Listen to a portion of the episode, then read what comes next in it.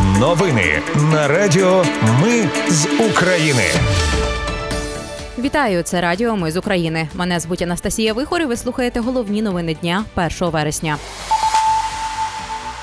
Російські війська обстріляли Херсон. Є загиблий. Додому повернулись 11 маленьких українців. Скандальному фітнес-тренеру Роману Заволоці обрали запобіжний захід. Через запрошення росіян у Швеції назріває бойкот Нобелівської церемонії. А в одній з львівських шкіл учні вчаться літати на дронах. Про все це та більше за мить у новинах на Радіо Ми з України. Російські війська сьогодні обстріляли Херсон. У житловому кварталі загинув 34-річний чоловік. Відомо, що в цей час він перебував на вулиці. Повідомили в обласній військовій адміністрації.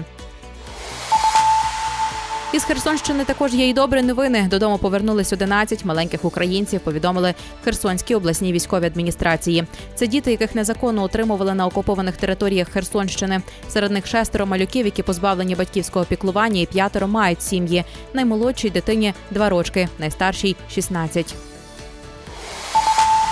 Скандальному фітнес-тренеру Роману Заволоці, який публічно ображав військових, обрали запобіжний захід. Він пробуде під вартою 60 діб. Заволоку підозрюють за двома статтями: образа честі і гідності військовослужбовця та погроза або насильство щодо працівника правоохоронного органу. Санкції статті передбачає обмеження волі на строк до 5 років та позбавлення волі на той самий строк. Романа Заволоку в Полтаві затримали 29 серпня. Того дня ввечері під час перевірки документів чоловік наніс ушкодження одному з поліцейських. Повідомив прокурор Станіслав Мисюра. За даними слідства, затриманий знімав свої дії на камеру та опублікував в соцмережах. Таким чином намагався дискредитувати українських захисників. Речниця Полтавської обласної прокуратури Людмила Іващук повідомляла, що полтавець ображав та принижував військових. Зокрема, називав їх гусями через те, що в одного з військових тремтіли руки. МЗС України засудило запрошення послів Росії та Білорусі на бенкет з нагоди вручання Нобелівської премії в Стокгольмі. Речник відомства Ніколенко нагадав, що торік їх не запрошували через вторгнення в Україну. А тепер фундація Нобеля вирішила залучити навіть тих, хто не поділяє цінності премії. Через запрошення посла Росії на бенкет із нагоди вручення Нобелівської премії політики Швеції почали висловлювати жорстку критику. Деякі навіть планують бойкотувати захід. Про це повідомляє Європейська Правда з посиланням на Автонбладет. Кілька лідерів опозиційних партій вже скасували свої запрошення. Представники уряду розглядатимуть можливість відмовитися від участі у заході. Кабінет міністрів вперше встановив вимоги до облаштування місць тимчасового проживання внутрішньопереміщених осіб. Про це повідомили в прес-службі Міністерства реінтеграції тимчасово окупованих територій. Зокрема, передбачено поділ приміщень на місця загального користування та обладнаними ліжкомісцями, встановлювати вимоги до мінімальної площі для одного ліжкомісця, встановлюються вимоги до обладнання кухнями, душовими та туалетними кімнатами, пральними машинами та іншими. А ще є вимоги до температурного режиму. Обласні та Київська міська військова адміністрація мають мають 6 місяців для того, щоб привести умови місць тимчасового проживання у відповідність до стандартів.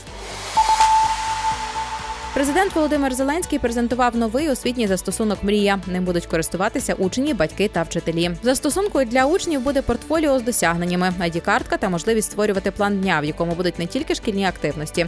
Також мрія рекомендуватиме певну програму розвитку кожній окремій дитині, спираючись на її досягнення та бажання. Батькам дадуть можливість бачити, до чого схильна їхня дитина, щоб не змушувати вчити чуже. Також у мрії є окрема функція, яка дозволить перевірити, чи перебуває дитина в укритті під час тривоги. Завдяки впровадженню цього застосунку вчителів планують забрати більшу частину паперової роботи, щоб максимум уваги вчителя було до навчання. Пілотний проєкт планують представити до грудня цього року. І в продовження теми в одній з львівських шкіл учні вчаться літати на дронах. Такі навички діти здобуватимуть в межах програми предмету захист України. Формат цієї оновленої дисципліни наразі випробовують, а згодом планують запровадити у всіх українських школах. Раніше Міносвіти обіцяло, що захист України відповідатиме нинішнім умовам і викликам. Тож на уроках діти також здобуватимуть навички до медичної допомоги, вчитимуться орієнтуватись на місцевості та навіть стріляти.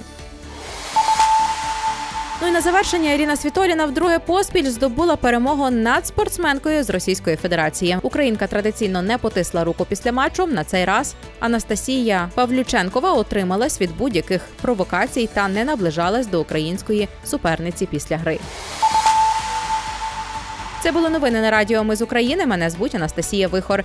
Наші новини про те, що дійсно відбувається в Україні. Ми не робимо новини, зважаючи на чиїсь політичні чи бізнес-інтереси. У нас тільки реальні факти. Якщо на вашу думку, те, що ми робимо, важливо, підтримайте нас. Заходьте на сайт Ми з України.ком та тисніть кнопку Підтримати. Почуємось. Радіо Ми з України перемагаємо разом.